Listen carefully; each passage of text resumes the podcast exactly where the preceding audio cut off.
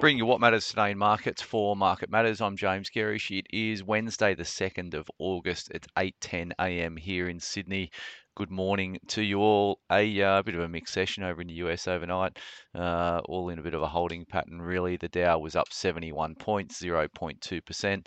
S&P fell 0.27%, and the Nasdaq was down 0.25 uh, of 1%. A couple of things caught my eye in the US market overnight, headlined by uh, the Caterpillar result. Uh, Caterpillar's obviously a, a seller of uh, large yellow machinery, as we all know. Uh, they uh, traded up to new all-time highs or surged up to all new to new all-time highs uh, on a really strong quarterly update and guidance moving forward. So that's a sign that things are still bubbling away over in the US economy. Things are better than uh, have been feared and better than market positioning.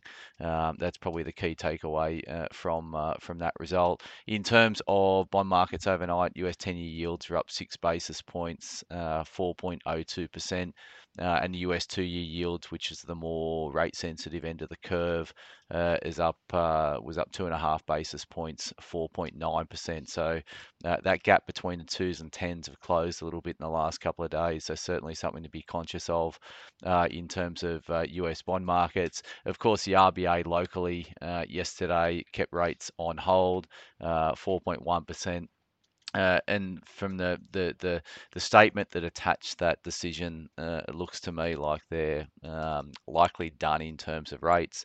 Um, pricing yesterday ahead of the results, so futures were pricing only about a 15% probability that they would move, but more economists than not were expecting them to hike. So, um, uh, so uh, that was why it came as a, uh, a little bit of a surprise, and we saw um, equity markets rally. We saw the Aussie dollar and bond yields uh, fall as a consequence of that. It wasn't a huge surprise um, to us. All the data recently has uh, been pointing in the right direction, whether that's inflation data, um, uh, retail sales data, and the like, has been um, supportive of no hike for the second straight month. In terms of what they're going to go, what they're going to do uh, moving forward, they did say, you know, alluded to the fact that they are data dependent, uh, but I think there's a high chance um, that, uh, that that we're done in terms of interest rates here locally.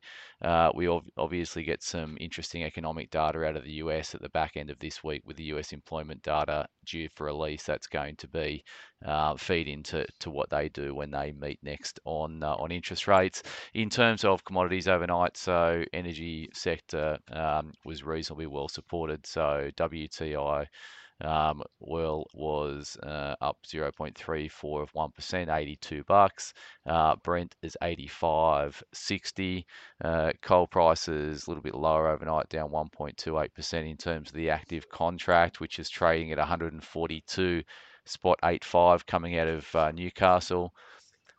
Iron ore was um, uh, lower down about 3% on yesterday's session. Gold fell overnight, so gold was off 0.7 of 1%, $13, trading at 1950 bucks an ounce.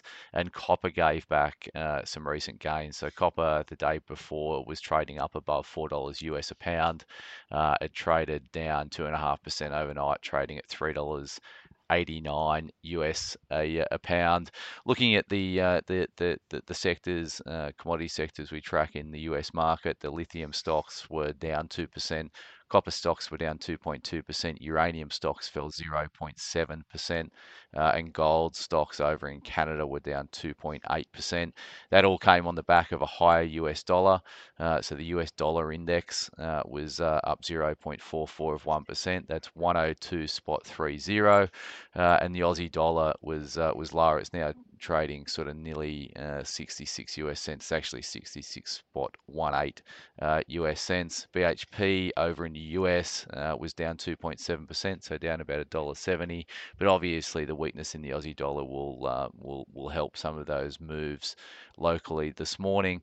Uh, the SPI futures pricing a decline of uh, half a percent, 39 points on open this morning. So we're giving back some of those that strong gain that we had on yesterday's market. we had we're up 40 points uh, 0.54%, and SPI futures are saying we're going to give back 39 points of uh, of that. So, uh, in terms of um, things you should be across locally today, so uh, starting off on reporting, uh, we've we obviously had Credit Corp out with results yesterday. They were in line for FY23, but they were weak guidance for FY 24. Uh, the stock uh, fell about 12% on the session.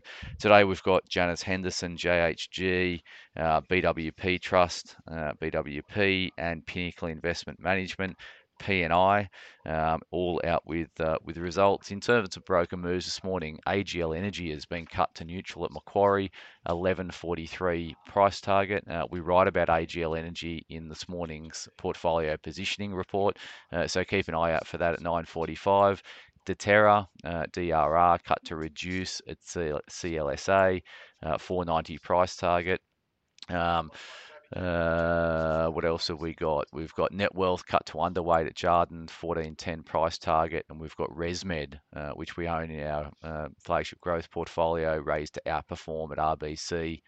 Um, so that's a positive note out from those guys. Just around um, uh, some economic forecasts on interest rates, Goldman's this morning is saying uh, they forecast the RBA uh, cash rate to peak at three dollars, uh, 4.35 percent. Um, and uh, that's uh, that's about it in terms of the market matters report this morning. So we're going to focus on um, just before I get to that. There's no real economic data out across the ticket today. There's a bunch of stuff coming out in New Zealand, but nothing locally to get you across. In terms of the market matters report this morning, it's portfolio positioning. Uh, it's Wednesday, so we're tracking our portfolios over the past five uh, past week. Uh, we'll give you a rundown of performance in July uh, in terms of how the portfolio has performed. The flagship growth portfolio put on a little bit over 5%. The, uh, the income portfolio uh, was about 2.6% higher. The international equities portfolio uh, put on 6.1%. Uh, there was a detraction of about 0.8 in terms of the currency, so the aggregate gain was about 5.4%, and the emerging companies portfolio was the only one that that, that tracked lower, um, down about one and a half percent over the course of the month. So keep an eye out for that at 9:45. As always, thanks for starting your day with Market Matters.